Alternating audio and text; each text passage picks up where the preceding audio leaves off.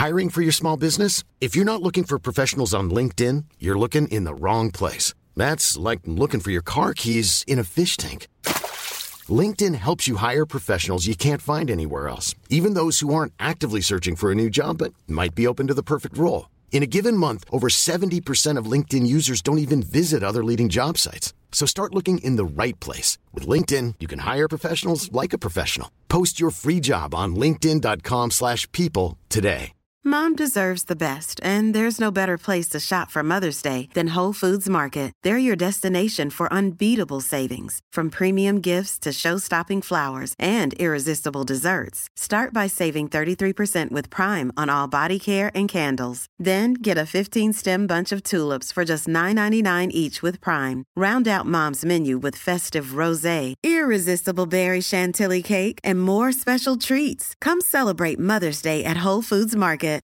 Millions of people have lost weight with personalized plans from Noom, like Evan, who can't stand salads and still lost 50 pounds. Salads, generally, for most people, are the easy button, right? For me, that wasn't an option. I never really was a salad guy. That's just not who I am. But Noom worked for me. Get your personalized plan today at Noom.com. Real Noom user compensated to provide their story. In four weeks, the typical Noom user can expect to lose one to two pounds per week. Individual results may vary. All I can really add to that is if if he threatened to eat me like he did with Yerry Mina, I would just sprinkle myself in salt and pepper. Talk in, big man, you've earned it. How do you want me, Emi? This is Paul McGrath. You're listening to the Villa Podcast. Coleman, little dink into the middle. Hulahan!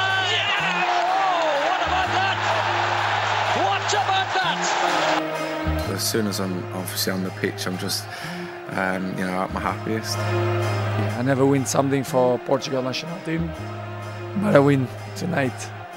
I know he would.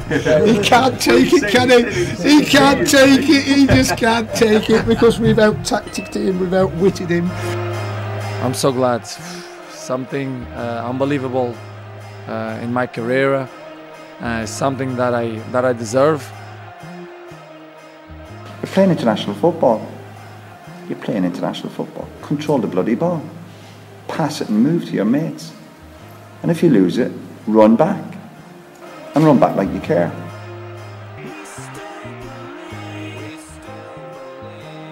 Gareth Southgate has the last laugh. On poor Jack Grealish, the football equivalent of sticking your hand out for a high five and pulling it away at the last second. You ever hear the saying you only sing when you're winning? Have you? I have. Gareth Southgate only treats Jack Grealish like shit when they're winning. You know, when they need him, he calls on him. As soon as they're winning again, bang, he's gone. 36 minutes was all that Jack Grealish was given on in their moment of need and then can't be trusted as soon as they're back in front. He couldn't get at Denmark. He couldn't be trusted to get back or keep the ball better than the other boys who had 115 minutes in their legs and Grealish didn't even play a second against Ukraine. He was good to go for another 15 fucking minutes. And Southgate, who has been so methodical at sharing out the minutes with an eye on the long run, I assume, he sacrificed that policy just for one last chance to stick the boot in on our Jackie boy. England in the Euros final, by the way, congratulations.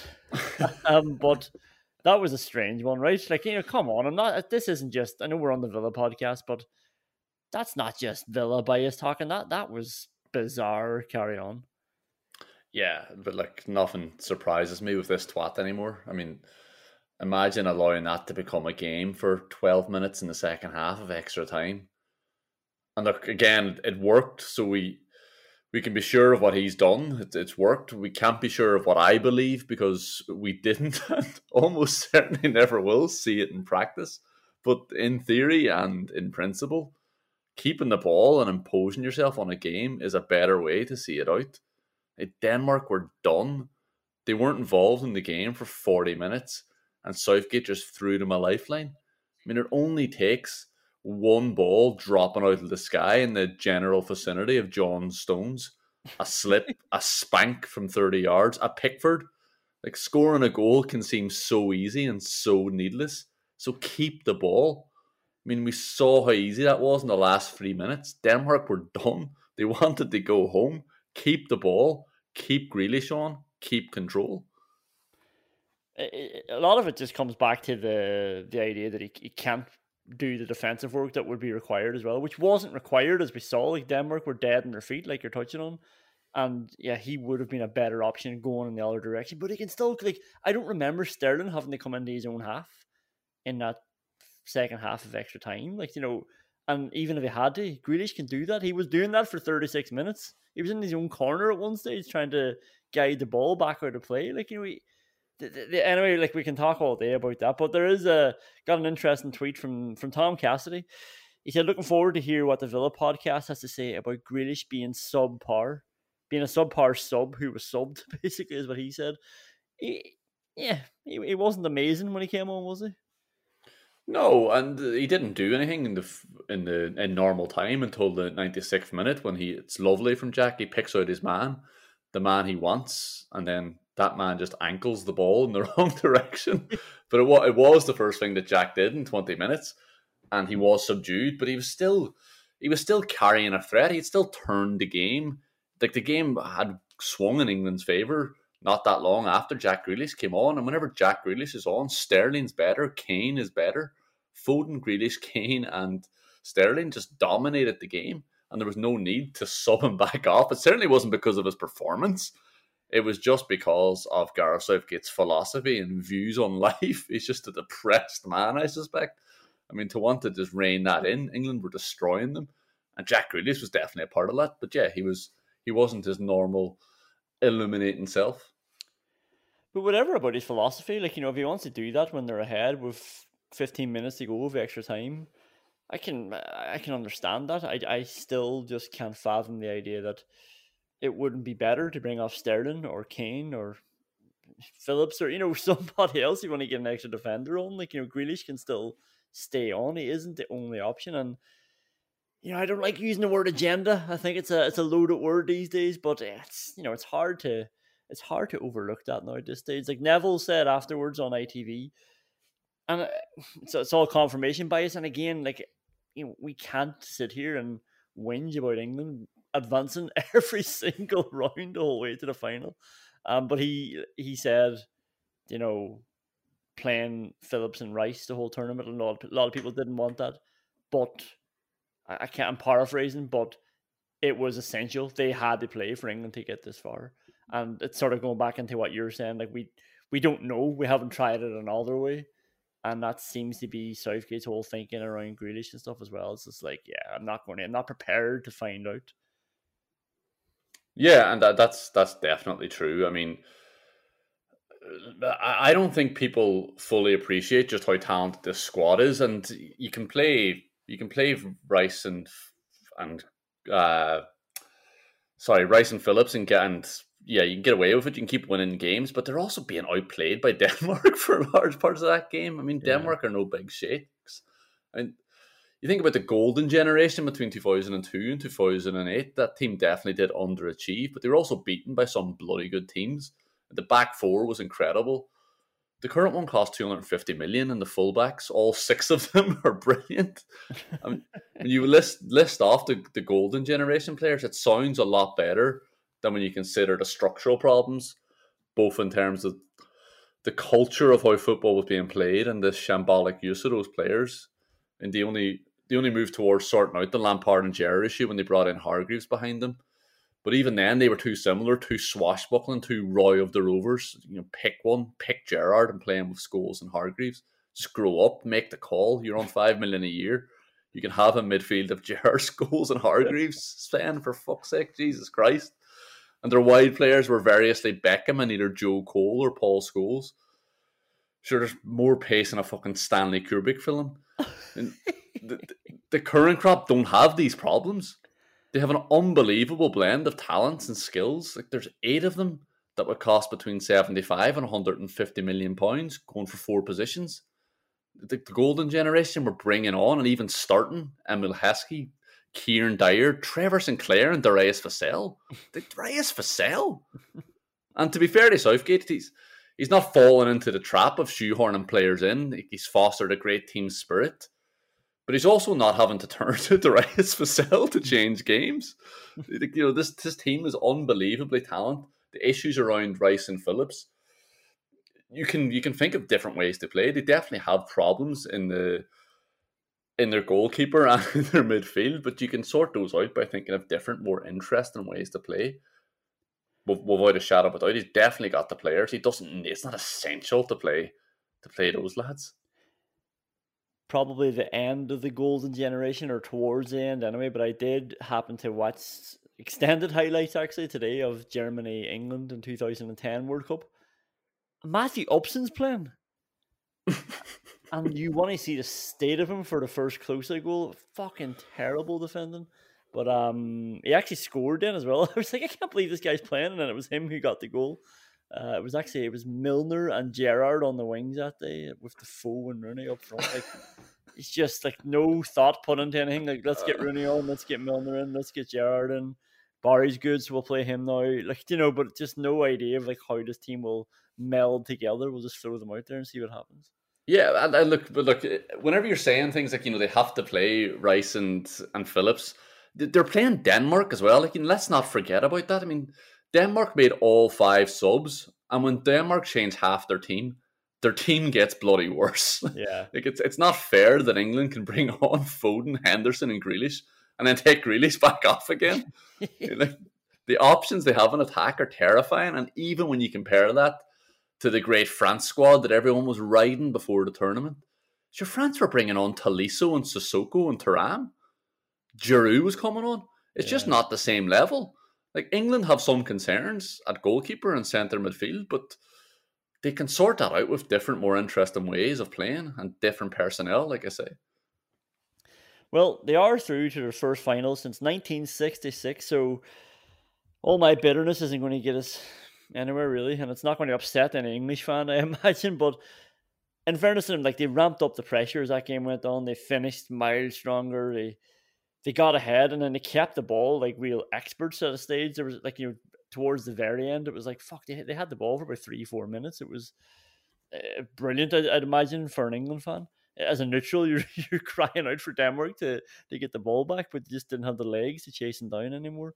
Um, they, they closed it out when they had the, so they deserve credit for that. And I'm going to say it, Harry Maguire for a few minutes in extra time reminded me of Paul McGrath against Italy in USA 94. you know, where the ball was just a magnet to his head. It was just fucking slab head every time. Anything that went in, he seemed to be taking up the whole box and he would just head it away. And look, they, they probably deserve it in the end.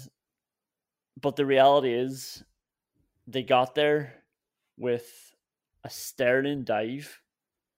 Then the biggest sport in the world refusing to use its own video technology again. Then a laser light is shown in Schmeichel's eyes. Then Kane misses the penalty that should never have been given. And he gets the rebound sitting up perfectly for him. I've never seen a rebound sit up so perfectly for somebody. If ever it was written, there it was. But like what how often have we talked about this throughout the season? But what is the point of VAR if it's not going to overturn obvious errors like that? Yeah, and you're leaving out the fact that there was also two balls on the pitch as well, just as the ball's coming to Sterling. I mean, yeah. it's just an absolutely shambolic moment in football history. it was never a penalty. He's fallen before the no contact happens. Yeah. And it's a double whammy. It's shambolic decision. It's just a shit show of incompetency from the two referees and the assistant referee. I mean, there's three of them in it. And let's be honest, Sterling is a diving, cheating little scumbag. But so is so is Kane, Grealish dives. They're all fucking at it. I mean, 20 years ago was the time to crack down on this. All of us, the FA, UEFA, FIFA, we're all to blame. Commentators. Why do commentators call it clever whenever it's their own national players doing it? Like I was sick of hearing Damien Duff being called clever for diving and cheating. But you know, 20 years ago we should have brought in retrospective action. Just automatic five game ban for diving. and they were obviously or I assume anyway, afraid that that could lead to questions around the integrity of the result if they were to punish someone after the game for something that they've profited from during the game. But do you know what? Cheating questions the integrity of the result. Yeah. Diving to win a penalty to win the game to get to the final of the European Championship shits all over the sport's integrity. But the worst of it all is they then found the solution. They didn't even need the retrospective action anymore. They sat in their hands for 20 years and allowed technology to catch up. You can re-watch penalty incidents in slow motion, fast motion, normal speed. You have as many camera angles as you could hope and wish for. VAR was the solution. But when that solution is just being wasted on another muppet watching the screen, too afraid to ask questions of his pal, then you're right, what is the fucking point?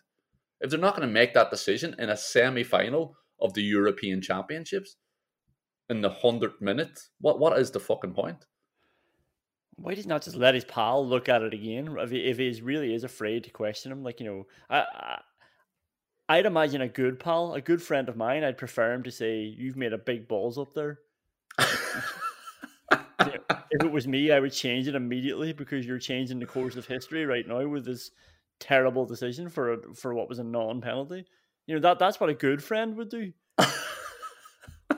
You know, They tell you- they tell you. know, do you want to just go over and have a look at it if you're afraid to say that you got it wrong? Just be like, ah, you know, look, we've got time. Why don't you just have a look at it? And then hope that he comes to the right decision having looked at it.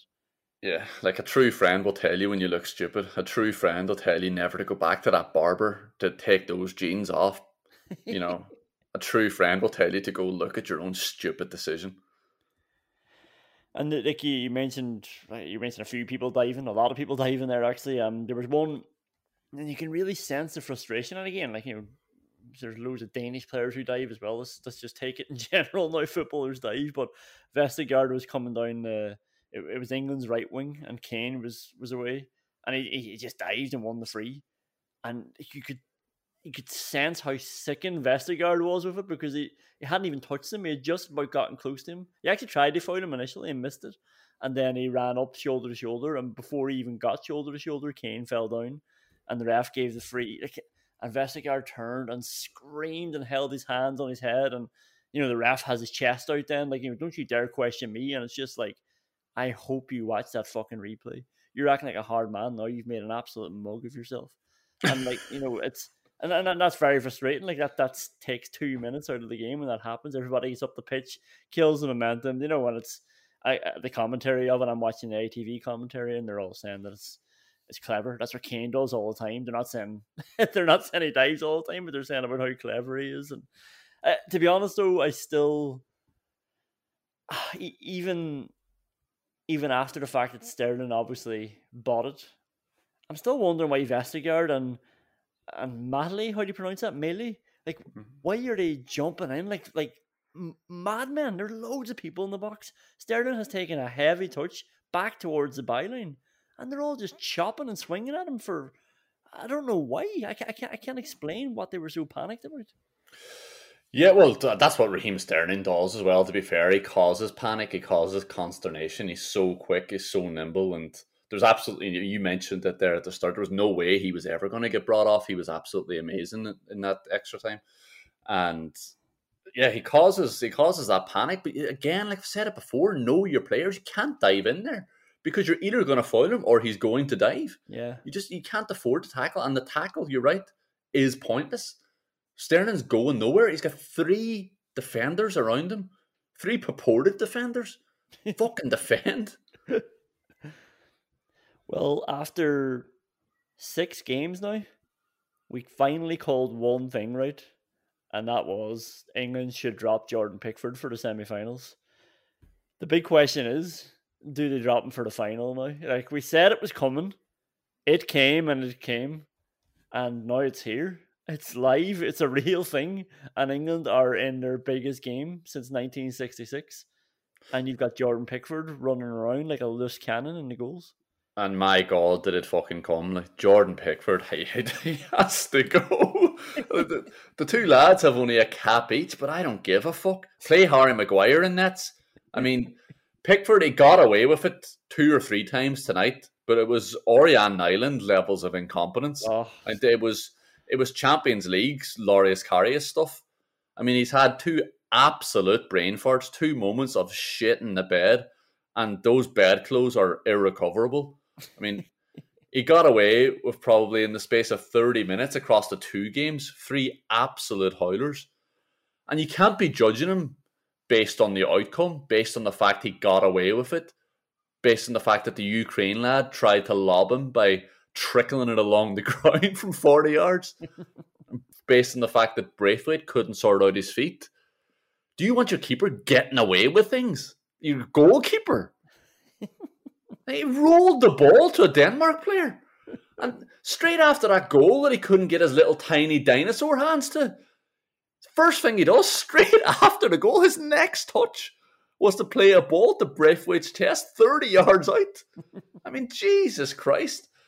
Took five minutes after that, diving through an empty box to punch a ball clear in the most dramatic fashion that you could possibly hope for. There was nobody within five yards of him, not even his own players. Fucking embarrassment. He's an absolute liability. He's a, loose cannon is definitely the right expression to describe him. He looks like he's going to explode at any moment. He just cannot be trusted. And I, I, I am actually really looking forward to the final now. I think he's our only hope of football not coming home.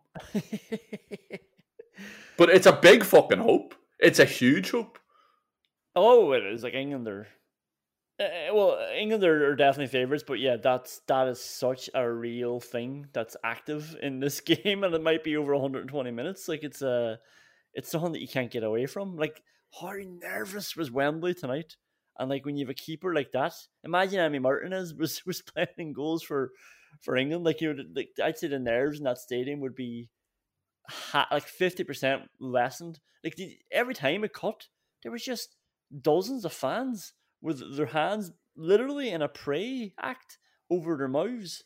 Every one of them were all shitting themselves, and it's and that feeds through like it feeds through from the keeper to defenders to the rest of the stadium, and like you're saying about like Jordan Pickford exploding, I still can't believe that none of the players have exploded at him yet. I remember one time in those six games where Harry Maguire was getting on to him for for not coming out quicker. You know, when Maguire having to track back an extra 40 meters than he than he should have had to.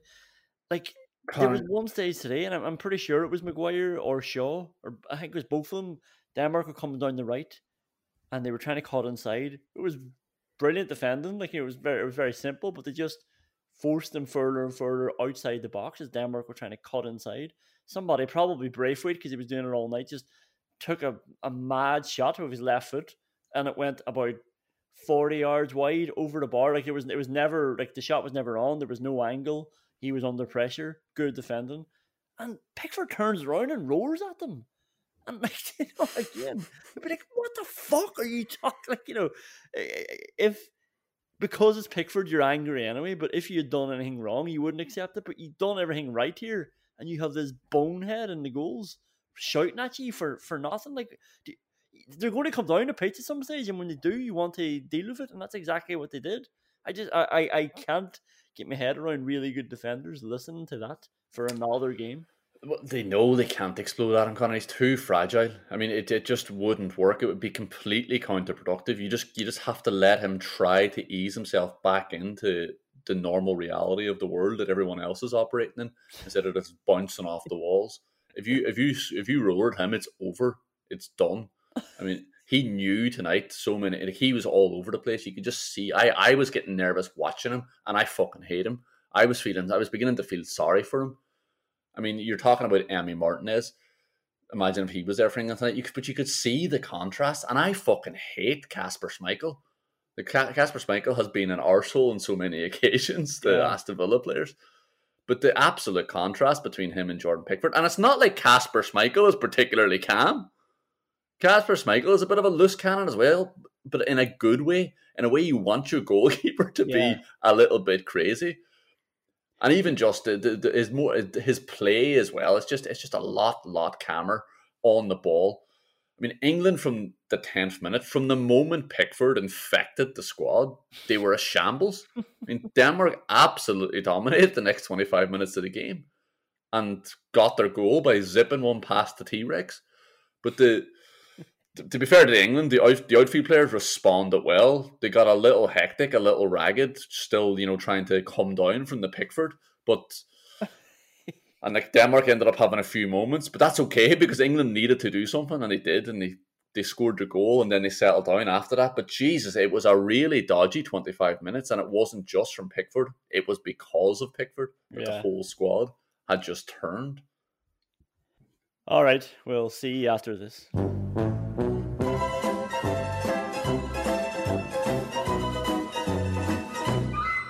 We're going to start with the thoughts of the Villa podcast. Maybe it was just because I really didn't want to fucking lose to Leeds United. And the lifting up of Patrick Bamford with one hand, I did enjoy that because Patrick Bamford is an unlikable character and he's probably being a bit of a twat to Tyrone Mings all game. He's nothing like that either, is he? He's a real. He's like if you. He's an uh, unlikable character. Like one of he's put on a foot. Patrick Bamford can't skin you. It's, it's not. It's not. He's not that type of player. It's not in his game. Somebody put on a foot there. I felt all the pain. I imagine I probably sound as much of a, a biased, one-eyed idiot. Block the fucking shot. It was a fucking disaster.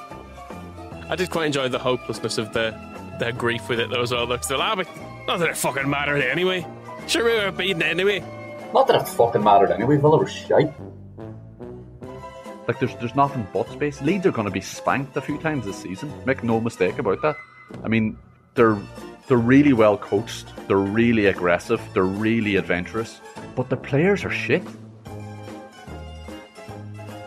the, the key line is that we're, we're well coached um, and very aggressive, but our players are shit. They're not either. They're, they're not shit.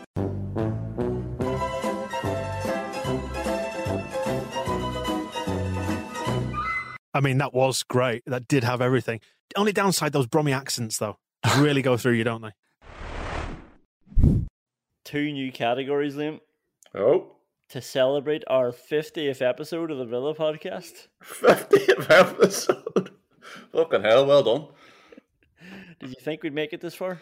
Didn't think I would make it this far. Neither did I, to be honest. between between an aneurysm and just not being bothered, or getting angry at me. Yeah, three months of Jack Grealish being injured. That was the that was the real tough spell. Anyway, enough self indulgence.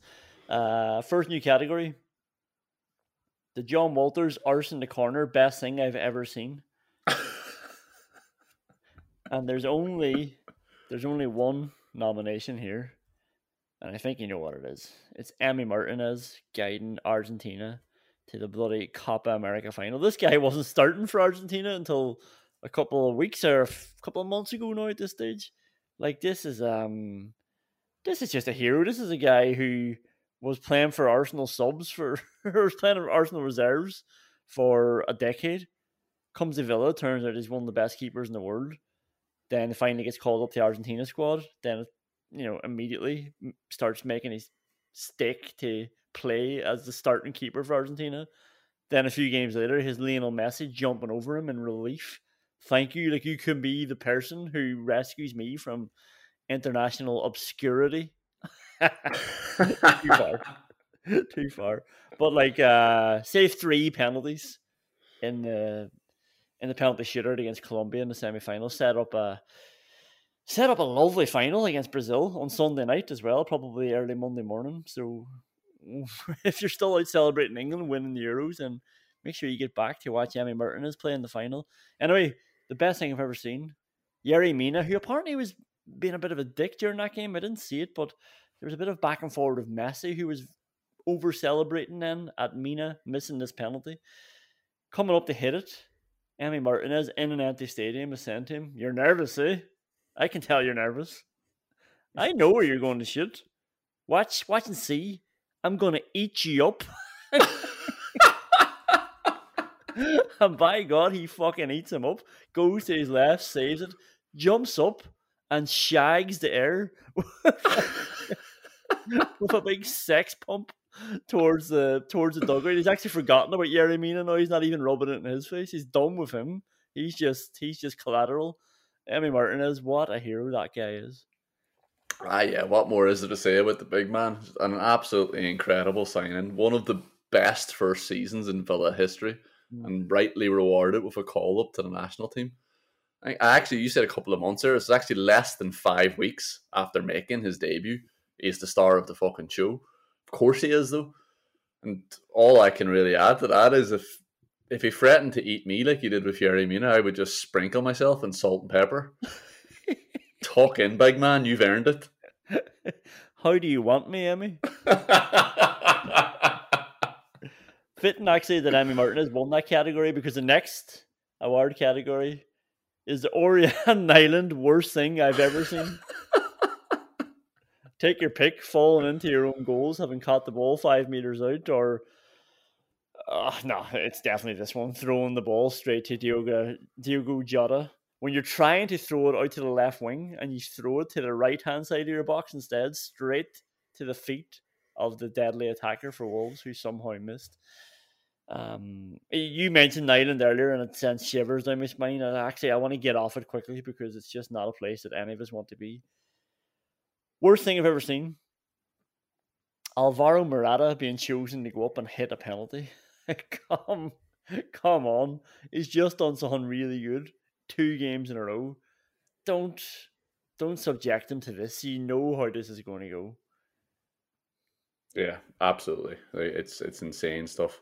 I mean, everything about Alvaro Morata is an enigma, and I mean his career. I mean the, the 200 million of transfer fees. I mean the fact that Real Madrid, Juventus, Atletico Madrid, and Chelsea are on his CV. I don't mean the man or the player. There's nothing remotely confusing about him. He's a bottler. He's made of water, and th- that might sound harsh. It might sound out of kilter with the zeitgeist to be going after a man's mental toughness but when you're talking about the very elite of professional athletes, when you're talking about the semi-finals of the European Championship, when you're talking about a penalty shootout, mental toughness is the only thing that matters. And just while we're on it more broadly, I mean the three the three key mental aspects of football, decision making and understanding, bottle and composure, and attitude and application these are the distinguishing features between top level performers. Like most professional footballers are brilliant at the basic skills of football. The mental aspects are what separate Cristiano Ronaldo from Charles Nzogbia. They're they're what allow Gary Neville to have a career. So when I say Alvaro Morata is a bottler, when I say soft, it's not toxic masculinity. It's it's not the Graham Souness school of proper football men. It's me saying that Alvaro Morata is comparatively shit at football because he's missing a fundamental ingredient. It's me saying that Luis Enrique's position should be seriously under scrutiny for letting him hit a penalty. like, did Luis Enrique look like he ever thought Morata was going to hit that penalty? And not not for a second. Not he, there was fear in his eyes, yeah. and there was joy in Mancini's eyes. And and just the the reaction was was of a man who knew that was going to happen, and I don't know why he didn't intervene. Like when when Morata sticks his hands up to say I'll had a penalty, and I assume that didn't happen, then just say no, no, no. Like you know, like we get to you. you know, you're down, you're down in the Chiellini list. you know, like eh, eh, the way he looked. You're right. Like eh, all these footballers can bury penalties. That's why we see people literally like lift the net sometimes when they put it like they bury it so tightly to the top corner that it's going up still as it hits it. Like they can all do that. It's just the ones who can do it under that pressure. That's the beauty of penalty shootouts, especially when you're not involved in it. You're just sitting, sitting watching it on your sofa. But Morata is not the man for it, and especially the tournament that he's had, especially what was going to be a deciding kick. Then, like there were two kicks left, one for Spain, one for Italy. Like he needed to be taken out, saved from that, go up first if he really wanted to hit one, or tenth, because like that that should have been the two options.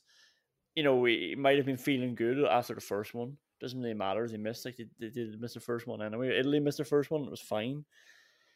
You know, it's it's um just uh, uh just a catastrophe that he was that he was lined up. Like the whole narrative has been Morata being a choker Morata being shit, all of Spain on Morata's back, and a couple of good goals probably eased that for a few minutes each time. But like you know, you, know, you know how this works. Like you, you've seen the story written. Morata should not be in that position. Yeah, no, he absolutely shouldn't be. And this thing you always hear every time a team gets knocked out is like, you know, penalties are penalties are a lottery. Penalties are not a lottery. Penalty kicks test to a small degree, all right, technique. But like I said, it tests it tests your technique under pressure. Yeah. They're testing very important aspects of football. The team with the most players with bottle wins. And people make the mistake of thinking because it, it often comes down to a keeper's guessing correctly that that makes it a lottery. But they're forgetting that no professional footballer, like you said, should miss a penalty. Every professional footballer can put the ball within one or one and a half square meters of the top corner, and no professional keeper can get to that unless he goes preposterously early. And sure, then you just roll it on the other side.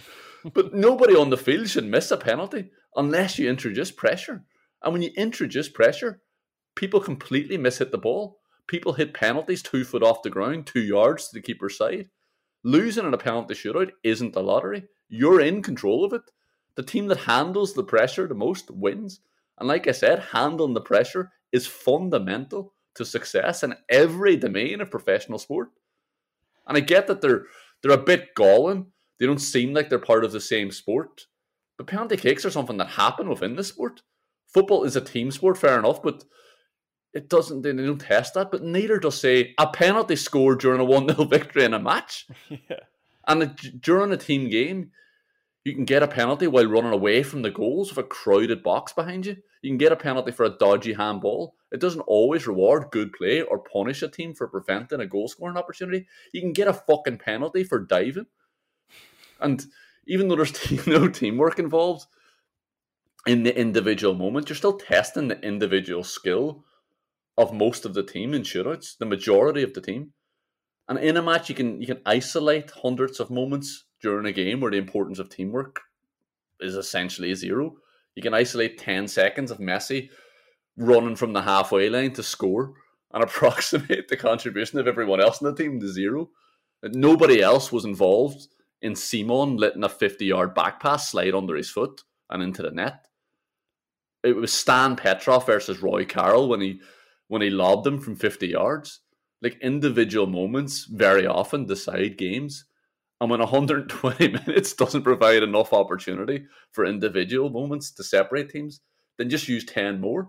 10 more individual moments of absolute heightened tension, finding out who's got the bottle. Penalty shootouts are not a fucking lottery. They're amazing.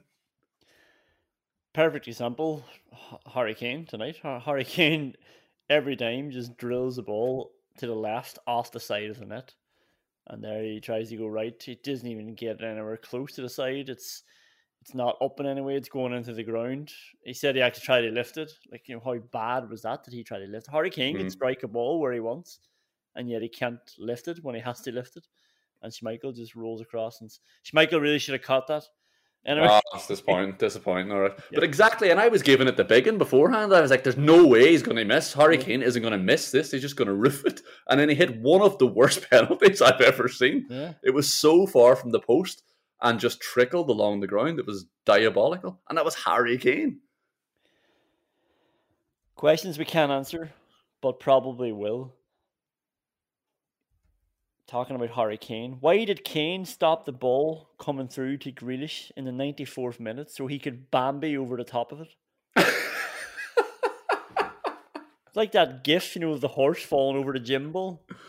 Like, yeah. what do you get? Like, sitting up perfectly for Grealish's right foot, Sterling had cut in from the right hand side, got it to the edge of the box. Well, it was supposed to go to the edge of the box. And Kane cuts it out brilliantly and then starts falling over the ball and, and manages to poke it back outside to Phillips or some shit like that. Yeah, and you could just see Grealish was so pissed off, but also just so confused. this doesn't normally happen for Jack Grealish. We just let him have it, but yeah, Christ almighty, yeah, Kane has to step over that. It's terrible.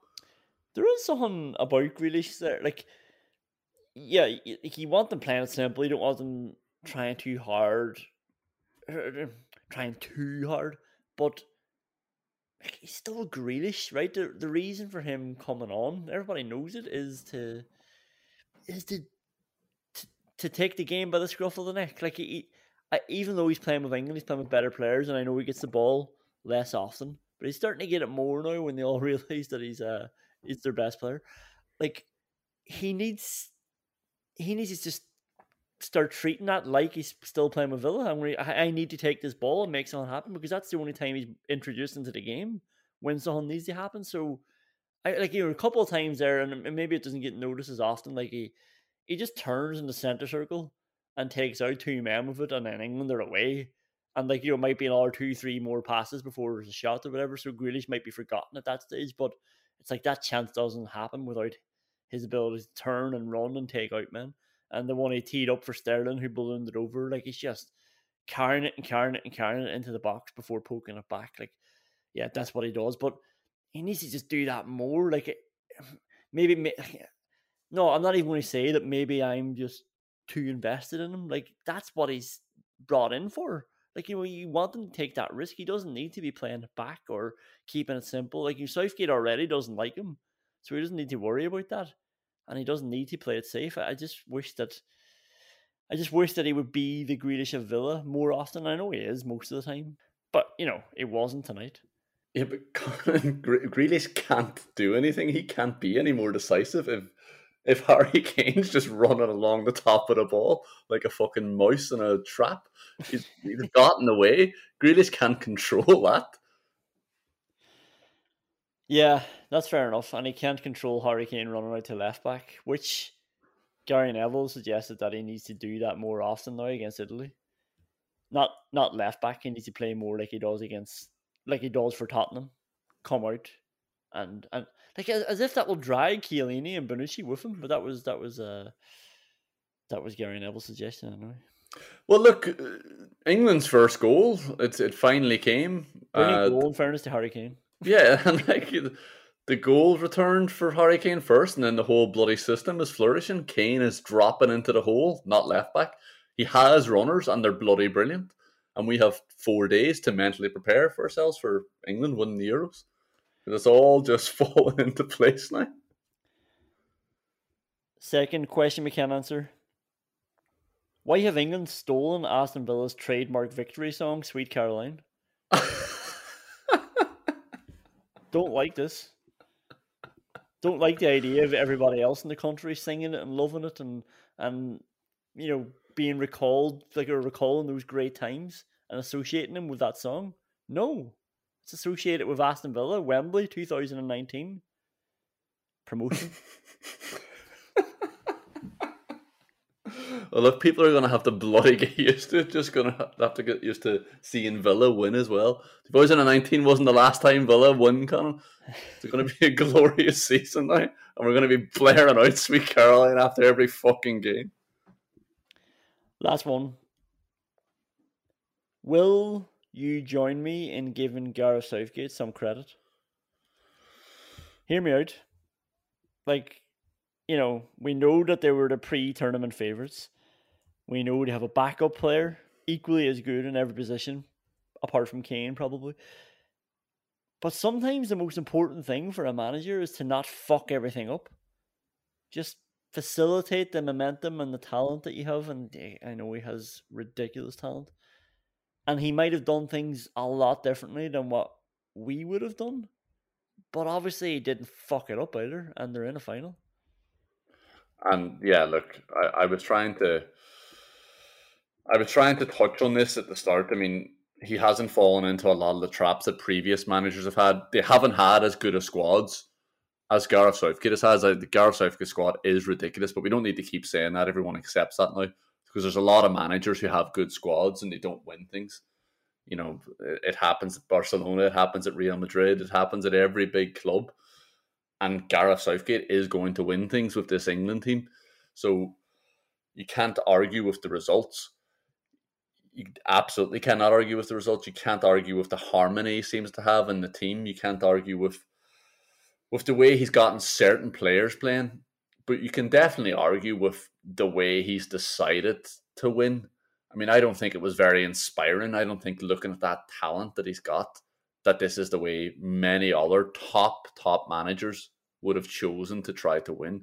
Everyone else would have just been falling over themselves at the talent the idea of trying to fit Foden, Grealish, Mount, and Sterling all into the same team.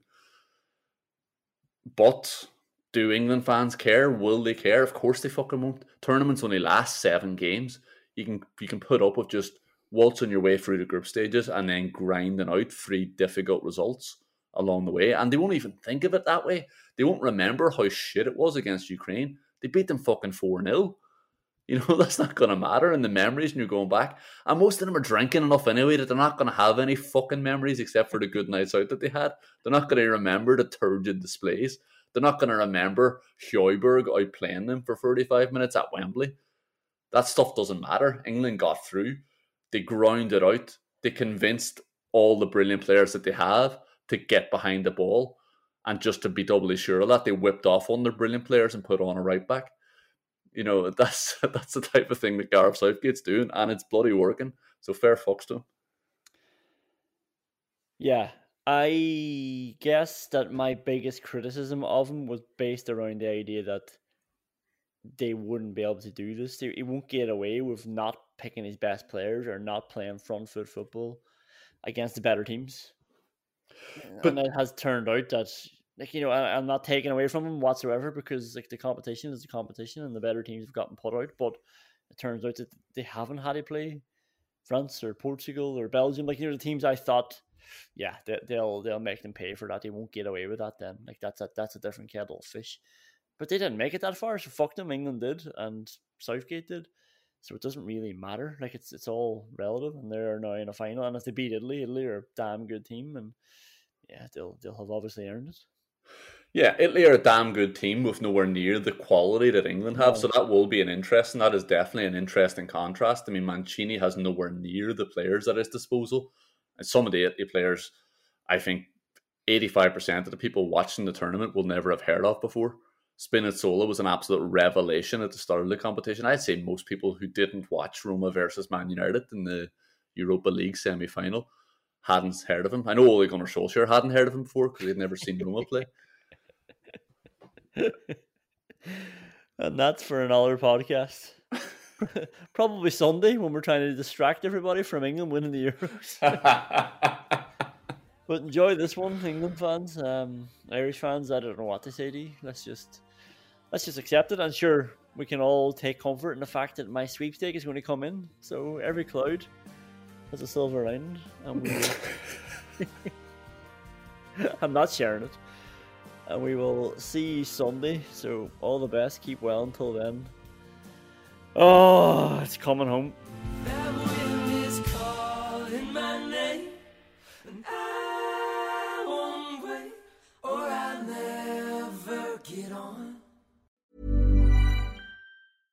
Even when we're on a budget, we still deserve nice things. Quince is a place to scoop up stunning high end goods for 50 to 80% less than similar brands.